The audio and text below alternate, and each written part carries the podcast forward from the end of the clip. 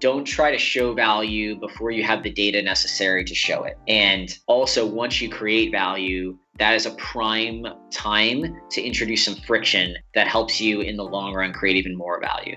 That's Casey Winters, the growth advisor in residence at Greylock Partners. Casey got interested in growth via his background in marketing and his holistic approach to helping apartments.com achieve quick growth from 2005 to 2008. He then joined Grubhub around the 15 person mark and helped the company scale from 40,000 users up to 3 million when it went public. In 2013, Pinterest reached out and Casey ended up joining the team to help lead growth and later overcome challenges associated with international expansion and growth. Today, Casey advises several companies like Pocket, Canva, Reddit, and works directly with a handful of portfolio companies as part of his role at Greylock Partners. What Casey's talking about is part of his framework for helping users find value in a product, and then capitalizing on those happy moments to ensure more value is delivered back to them at a later time.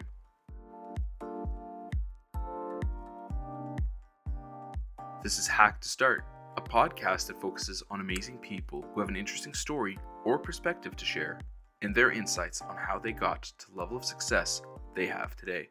I'm Franco Varriano. And I'm Tyler Copeland. And today we're speaking with Casey Winters, the growth advisor in residence at Greylock Partners. Casey has an extensive background in growing consumer tech companies, having led serious growth efforts at Grubhub and Pinterest.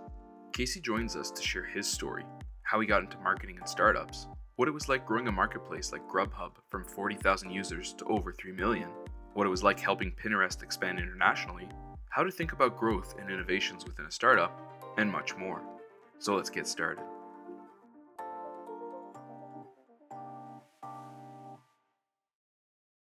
Hey, Casey. Thanks so much for being on the show today.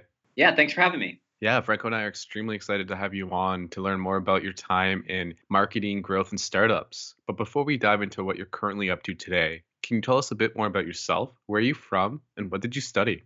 Sure. So I grew up in New Orleans, Louisiana, and I went to college in Chicago at Loyola University there. And I studied marketing, probably not a surprise. Then I ended up doing my MBA in Chicago as well at the University of Chicago Booth School of Business. The way that's structured is you have a few concentrations. So, marketing, strategic management, entrepreneurship, and managerial and organizational behavior were the four concentration areas I had. That's really cool. So, where did your passion for marketing and startups come from?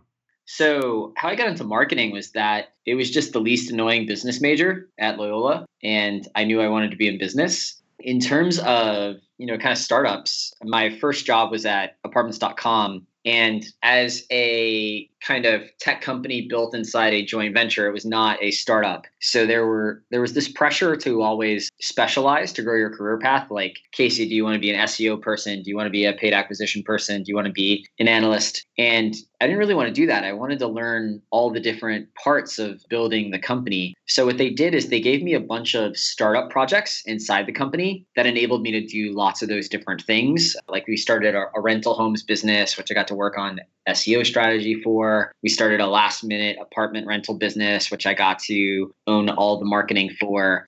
And that was kind of my first taste of, you know, kind of the startup side. And I enjoyed that a lot more than the career ladder of the, you know, tech corporation. Yeah, for sure. So what was the mindset that helped you down the growth path? I don't know if it's more of a, a, mindset, but you know, kind of starting my career, I you know thought that if I could just collect skills, then it would there'd be an opportunity later on where I could use all those skills together in more of a you know a management or leadership role. So I really focused on that in terms of like specifically around growth when I was an analyst at apartments.com, my job was to measure every marketing initiative for effectiveness. And that was just a really great way to learn how tech companies grew, which was very different from what I learned about in school. And it created a foundation for me to go learn those marketing initiatives specifically. So, you know, I'm measuring how to do affiliate marketing and SEO and SEM, then that's a really great foundation for me to start working on affiliate marketing or SEO and SEM. And as I started working on a lot of those initiatives, it ended up that tuning the product in certain ways was the way, way to drive the most benefit. In the case of SEO, it's changing the landing page so it's more relevant or in the case of SEM it's improving the conversion rate so you can get you know a lower cost per acquisition. So it just kind of you know we didn't call it growth at the time but it was just this more holistic thinking around you know what helps the business succeed and that it cuts across all these traditionally disparate areas like marketing and product development. That's really interesting and so after the first phase of your career, you joined Grubhub in 2008 as a consumer marketing director. So what was your time at Grubhub like and how were you guys applying growth ideas to this type of marketplace? Yeah, Grubhub was fantastic. I mean, we had you know hyper growth for you know five straight years essentially zero attrition of employees so it's a bunch of people that you could really trust that you'd been in the trenches with for a long time that knew how you worked so I came in as the 15th employee and left at almost a thousand. And we grew from 30,000 users who had ever tried the service when I joined the company to over 3 million when I left. The company was growing so fast that felt like a different job every six months. So you were constantly learning new things. And in terms of growth, literally my only job directive from Matt, the CEO, when I joined the company was to double the growth rate of the company. So I had the purview to look at essentially anything that would accomplish that goal. Product changes, city expansion, spending money on advertising. And I mean, we found that a lot of our biggest impacts were tuning the product for, you know, SEO, conversion and retention. So a lot of my time was spent there, but also did, you know, offline marketing, you know, paid acquisition, all that kind of stuff too. So to dive deeper on that topic, what were some of your approaches to developing and testing ideas for both online and offline growth? And what were some of the key differences in these approaches to consider? Yeah, so when I joined, I basically brainstormed a bunch of different things that could have impact for the company. And essentially, I tried to scope them down to month long experiments. At the end, I didn't necessarily want them to be you know hit certain effectiveness targets but i did want to see that they were on a path. So let's say you're spending money on adwords and you want to you know have a payback period within six months which means that your target cost per acquisition might be $15 i didn't necessarily expect after a month of iterating on adwords that i would get to $15 but would it be 30 or would it be $300 cpa if it's $300 then it's probably not something i can continue to optimize down and get close. If it's 30 then I'm within striking distance, right? So I did a bunch of these tests of different areas and just saw what the impact looked like and if it could be something that would be, you know, sustainable growth for the business and then you know double down on the ones that worked and, and cut the ones that weren't working super well. In terms of the difference between online and offline growth i do believe grubhub was one of the first that really kind of pursued both effectively. And the difference is is that you know online initiatives they give you a lot of data right? So you can run an a b experiment look at the exact difference between your enabled and control grouped. You can get exact cost per acquisition on your online ad spend with offline, you have way fewer data points. So what we focused on was trying to create more data that would tell us what the impact was on these initiatives. So, for example, every time you finished your first online order, there was a survey about how you heard about us that appeared over the order receipt and it looked like you had to fill it out to get to your order receipt. So we used that to attribute how well our offline and marketing initiatives were working and calculate them like we would paid acquisition and get a CPA target and get an actual CPA based on the number of survey responses that said, hey, the transit ad was why I heard about you. And we would run those offline initiatives just like the performance marketing. If it's hitting, you know, a CPA that allows us to make our money back in six months, we're going to keep doing it. If it's, you know, above that, we're going to cut it, right? We ha- also had to use some fancier tools at scale as we started doing more of these online offline initiatives. So we invested in multi-touch attribution pretty early. And what that does for people who are not familiar is most of the ways that people measure marketing initiatives is they say okay casey came in and purchased and he came from this channel, let's say Google Organic, and Tyler came in and purchased from this channel, let's say it was a Facebook ad. The reality can be that a multiple sets of things actually push you over to make that purchase, especially for more high consideration purchases or, or purchases that involve trust, like giving out your home address in the case of Grubhub. So what multi-touch attribution does is it says, hey, we're going to be able to figure out that what drove Casey to purchase was not just the Google organic search, but before that, he saw an ad on the train, and in between that, there was a Facebook ad that, that the person saw. So all of them should share some sort of credit. And essentially, the way it does that is you need to have a large enough group of users that are seeing the same types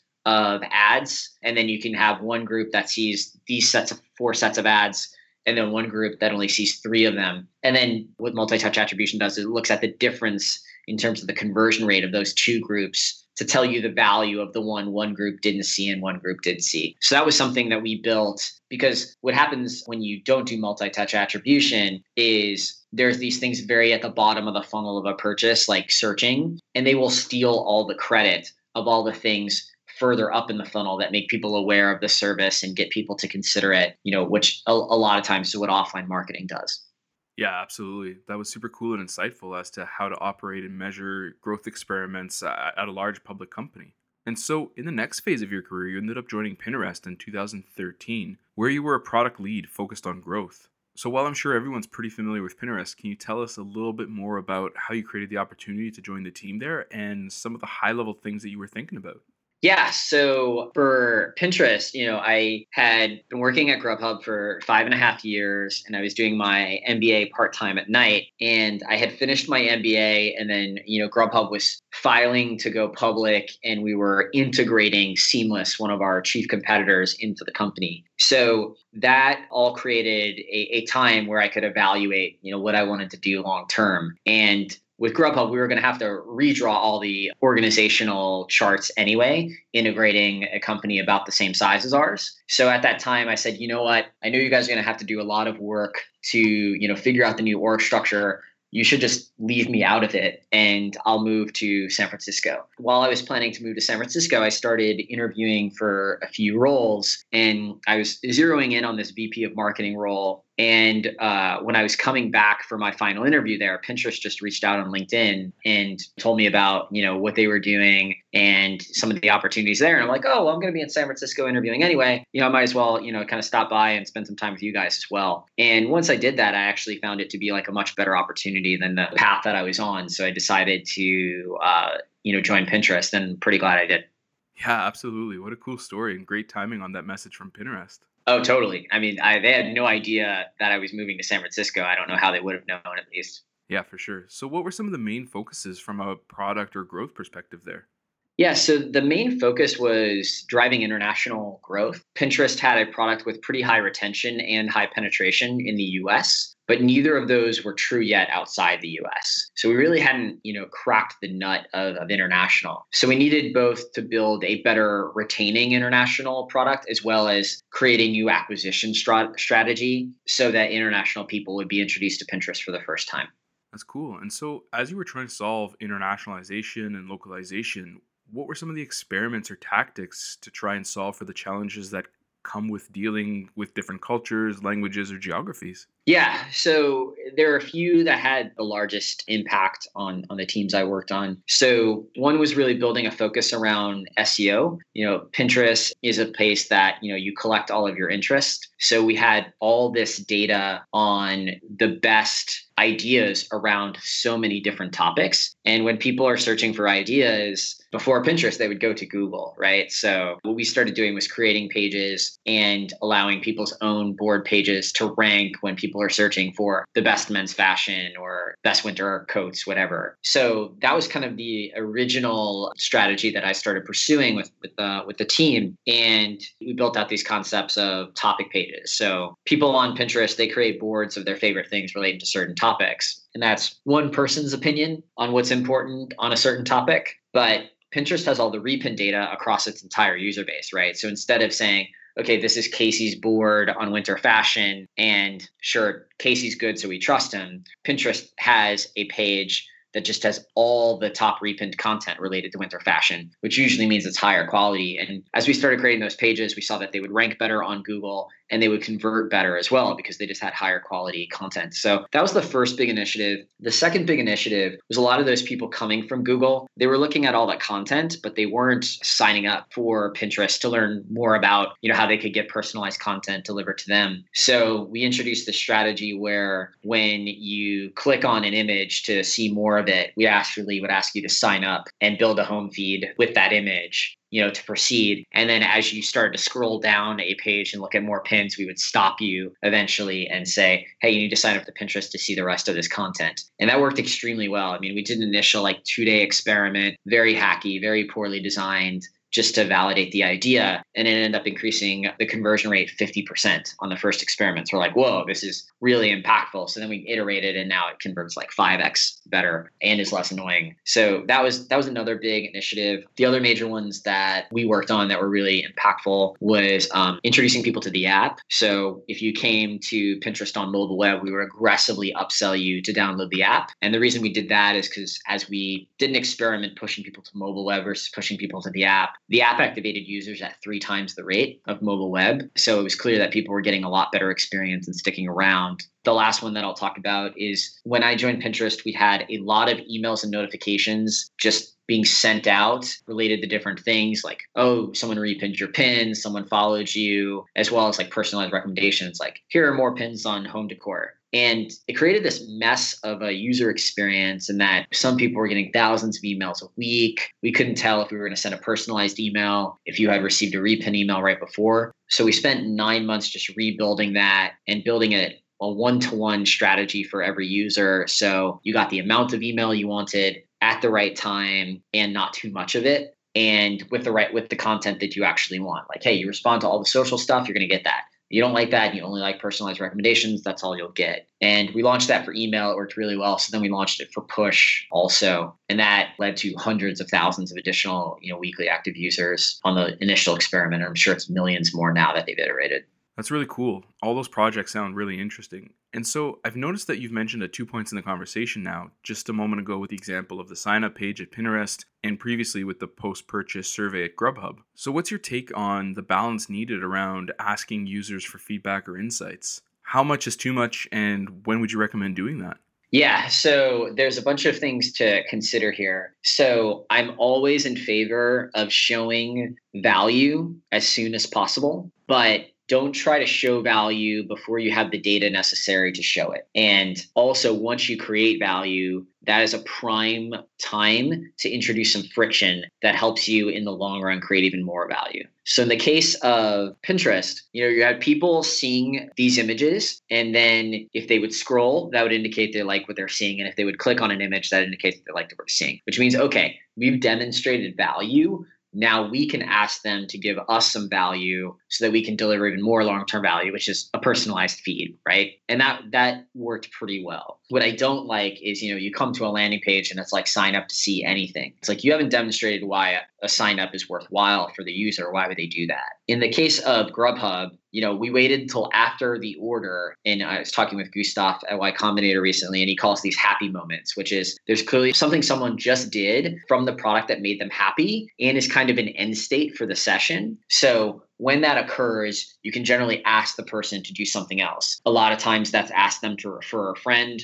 But in our in our case, Grubhub not a very viral product. It was ask them how they heard about us. And you can introduce that friction because they're they're feeling pretty good about the experience at that point. So you need to be careful around these friction moments and when are you introducing them? Have you demonstrated enough value that the person is willing to give back a little bit? Uh, Darius Contractor has a really great blog post on this called the Psych Framework, which I would recommend to you know all of your listeners. That really just analyzes how much motivation a person has on each step, which allows you to understand you know how much effort you can ask someone to put in to move forward. That's really cool, and we'll make sure that we link back to that so others can check it out. So, coming back to Pinterest specifically, but feel free to draw on your insights from Grubhub as well. What were some of the biggest lessons for you personally from managing a growth team and growing a product internationally? There's a bunch. I mean, at Grubhub, I think we learned that you have to measure initiatives over the long term. We had a couple of examples where, you know, an experiment looks like it's going well and then it kind of turns for the worse over the long term. So, you know, really making sure you're measuring every like acquisition experiment on the impact on long-term retention and not just, you know, first-time purchases or or signups or something like that was something, you know, that we had to learn the hard way. And also just kind of what's that next level of analysis as you scale that you can do and how that would really drive insight. So, you know, in the case of Grubhub, like Groupons look pretty good when um, you run it as an acquisition strategy initially because you run it, a bunch of people buy it, and then a bunch of people who buy it start ordering immediately and then they retain. What you don't see is all the people who bought it and then don't purchase using the Groupon until the Groupon's about to expire. Those people never return so then your blended retention actually looks pretty poor. So, like, what's that next level of analysis you can do that really makes you understand the long term impact of all the initiatives is something, you know, I had to learn the hard way. In terms of Pinterest, I think what, one of the things that we learned is that, well, a lot of times, you know what, what got you here won't get you there. And especially when you're tackling new markets like international you can't rely on dog fooding the product to understand the issues. Like these are different people with different issues. So it really forced us to get outside the building and talk to those people outside the us watch them use the product and watch them largely fail. And that allowed us to kind of build a better product that actually solved their needs. So diving into that last point a bit more what were some of the challenges that you ran into when you saw international audiences use Pinterest? Yeah, so I spent a lot of 2015 in uh, countries like Brazil, France, and Germany watching people try the product for the first time. And what we noticed is while the macro vision for the product didn't need to necessarily change for these countries, we definitely had to tweak the experience so that they got the value. And that was something we could only learn by watching them use the product and fail. So, for example, everyone was getting English recommendations at first. And this not only includes content that's written in English, but also about ingredients they don't have in their country for recipes, in measurements that they don't use. Like, you know, they use the metric system, and all of these are, are not in the metric system. Other things like the save button said pin it in, in all languages, which is in English and not you know wasn't translated. And not only did they not know what it means but because it was something that was not translated they assumed it was the logo instead of a call to action. So people were having trouble finding essentially the save button. So we had to go and, and fix all of this. We had to change all the recommendations to be in the local language for stuff that's repinned by local pinners. We had to change the pin it button to say the local word for save in all languages bunch of things like that that you know are, are head smacking obvious in retrospect but you just don't see when you're you know in the office because you're not looking at the product in their language and not understanding that like oh measurements not being in the metric system actually does matter a whole lot you just don't think about those things because you're not from that country yeah, absolutely. So, was it all just language and content tweaks, or were there any big product value changes that needed to happen in order to really resonate with those users? Yeah, once we fixed a lot of those issues, growth really started to take off in, in these countries. There were kind of some of these minute things you would find in certain countries and we'd think like oh we're going to have to do something special for germany here. But then when we did it we realized it worked everywhere. So for example people in germany are, are not super excited by signing up with facebook. Facebook it's it's not one of their most popular countries and you know it's a country that is very concerned about privacy because they used to live with no privacy so they really appreciate it so we're like, okay, we'll downplay um, signing up with Facebook in Germany and put the focus on signing up with email first. And that increased conversion rate to sign up in Germany. For the heck of it, we just tried it in other countries and it worked pretty much everywhere else just as well. So the insight came from that country, but the actual product change we made kind of worked everywhere. And I'd say that was usually what happened in these cases. Those are some great insights. And It is awesome to hear about your time at Grubhub and Pinterest. So, fast forwarding to today, you're currently a growth advisor in residence at Greylock Partners. Can you tell us a little bit about what you're currently working on and how you advise startups to begin thinking about their own growth framework?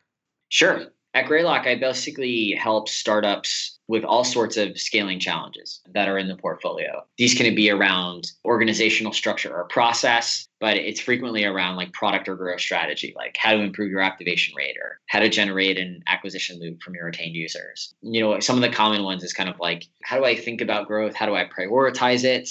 You know, how do I judge that versus working on core product or versus working on innovation. And you know, my framework is that first off, you need to have a clear definition of what you want growth to mean for your company. The one that I applied to Pinterest is that you can build new value propositions or you can improve on the current value propositions. Growth doesn't do either growth makes sure more people connect to the existing value propositions and that can be by getting you know more traffic or more users but it can be by helping the people that are already coming in have you know reduced friction in discovering the value prop to make sure the people that are there actually get it, right? So setting that definition is super important. And then what a lot of these companies want help with is like, oh, I need to hire like a VP of growth. And you know what I tell them is like, okay, that's not what you need. What you need is to start dedicating resources toward growth that already work at the company, that already understand the challenges, and then have them show some real progress on working on one of these issues that's stifling your growth. And then maybe from that, you can build out like a true growth team, you know, with a, a, VP of growth. But these things are generally best solved by people at the company that really have a lot of knowledge about what's going right and what's going wrong. Trying to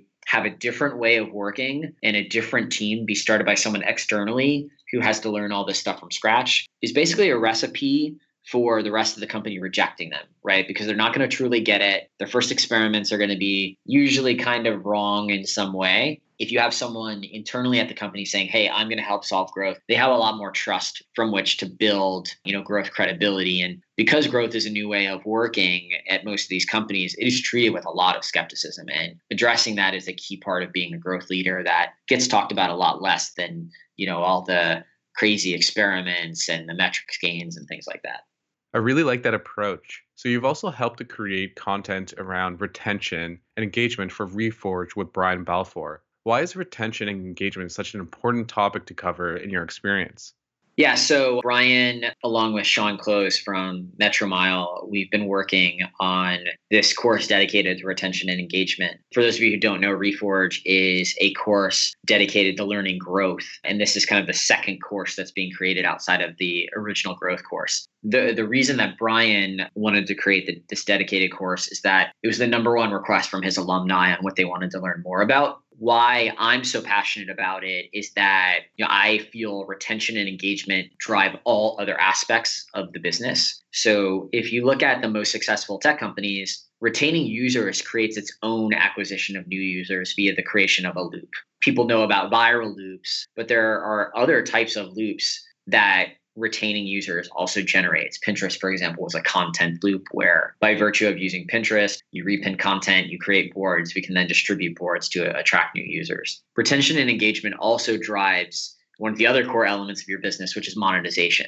So the more people retain, the more purchases they'll make, or the more ads they will view, you know, depending on your business model, the longer they will subscribe, all of those things. The third area where I'd say retention engagement is super important is that it creates a competitive edge for your acquisition channels. So let's say you're going to grow via paid acquisition. If you have higher retention, you're generally going to have higher monetization, which means that you can pay more for acquired users and still be profitable. And I've seen this in my experience. So Grubhub had double the retention rates of its competitors in online food delivery, which meant that paid acquisition was a lot more efficient for us than it was for the competition, meaning we could get payback periods that were much more effective. And booking.com is a famous example of this as well. So retention and engagement, it, kind of just opens up all the other areas of your business. So if there's one thing to focus on, I always advise companies to focus on that. And once you feel like you're really nailing that, then you can amplify that with other initiatives around it. Yeah, for sure. So you've obviously got tons of experience building and advising consumer tech startups besides some of the great advice you've shared with us today during the show, what's some other advice you would have to give to new consumer startups or founders today? Yes, I mean, by far the most important one, right, is just focus on activation and retention. Build a product that people keep coming back to. That makes sure that you're creating something of real value for people. And then as you're thinking through that, what a lot of founders want to do is like, okay, I build one great product. Now let me go build a second. And what I advise founders on is like, if you build a product that has product market fit, it has good retention, you should not be working on building anything else for like a very long time, like 10 year time frame, assuming the market is large enough right? Your incentive should be to make sure that everyone experiences the product that you've built that you that has found product market fit. And you know, with founders, like the way they got to product market fit is they built something new, right? So the way their mind works and what they think is the solution to most of their problems is to build new stuff. But once you've built something that actually works, you should be incentivized to just continue working on growing that thing for a very long period of time any work on a new product is a distraction from making sure the maximum amount of people experience the valuable product that you already built. So that's that's one of the, the core principles that you know I guide a lot of entrepreneurs on. And so what's the balance between innovating on the product or space versus just focusing on growth? What's your insight on that? the way I think about it and the, the framework which I've written about, which we can, you know, link to in the notes, is when you're trying to find product market fit, most of your time is spent on innovation, right? You're creating something new and hoping it has value to customers. And then as you hone in on that product market fit, the amount of time you spend innovating goes down and the amount of time you spend iterating goes up. And once you hit product market fit, you essentially are disincentivized from any innovation for a very long period of time. And you ramp up iteration and growth, which is you make the product a little bit better every day. And then you try and connect more people to that value every day. And the only thing that would change that is as you start to saturate that market. Once you approach saturating that market, you are incentivized to start innovating again and building a new value prop so that your growth doesn't stall once you, you know, got everyone in the US using your product or anything like that. So what you frequently see is a lot of companies they focus for a very long time and then as they're going public, that's around the time they're saturating their core market. And that's when you see them start to ramp up innovative projects so that their growth doesn't kind of flatten out, you know, as they've saturated the core market. And Grubhub, you know, a famous example is Grubhub started building its own delivery network when it went public because it had basically signed up all of the restaurants that did their own delivery by the time it was going public. You know, Uber, in a similar example, they tested a few initiatives and decided like Uber Eats was the one thing that they were going to expand on because they had saturated a lot of the US, at least, with ride sharing, right? So that's the framework work on how I think about it, which means how fast you're going to do it is basically how fast you saturate the first market. Yeah, that makes a ton of sense. So you've mentioned a few resources so far, including the course with Reforge, but are there any other resources that you've recently discovered or keep coming back to? Yeah, so this is not in the Reforge course, but Brian Balfour did a four part post on building a billion dollar business that I think is one of the best posts on kind of thinking about product market fit that I've ever read. So I'd highly advise people give that a read. It's very insightful. There's a blog that I read religiously that I that I don't see come up a lot uh, that I really love, and it's uh, Bill Barnett's blog on competition. Uh, Bill Barnett's a Stanford professor, really insightful. Pretty much every post has a lot of interesting nuggets for me that help me learn in terms of you mentioned kind of things that I'm coming back to for 2018, I, I, made a resolution to go back and read all the books that influenced me and, you know, kind of make sure that I got all that I could get out of them and to trace back where you know some of my thoughts come from. So i'm about to finish competitive strategy by michael porter and then i'm going to start on uh, the two books by chris zook which is profit from the core and expansion from the core. And i'm going to kind of continue to do that on all the books that influence me and you know kind of trace back some of the roots on where my ideas come from as well as probably pick up a few nuggets along the way that's really cool. Sounds like an awesome project. It would be really awesome if you were able to, you know, do some kind of write up or recap blog post, maybe outlining all the books you do plan to go back to and some of the lessons you took from them this time around. That's a good idea. Cool. So you've shared a ton of different insights and growth tactics with us over the course of the episode. Do you have any final thoughts or words of advice to leave us with? Uh, you know, not really. I'm just, you know, happy to help in any way advance the best practices of building a company. So I'm always interested to learn anything that people have learned about how build, how to build a company that has been successful, and I'm happy to volunteer any things that I've learned. So you know, hopefully some of these things that we've talked about today are helpful, or some of the things that have been on my blog are, are helpful. I'm just always trying to learn more and trying to distribute back what I learn about how to build companies, and I hope more people continue to do that as well. Absolutely, that's an awesome mission to be on. Casey, thanks so much for taking the time to be on the show. It was awesome to have you. Yeah, thanks again for having me.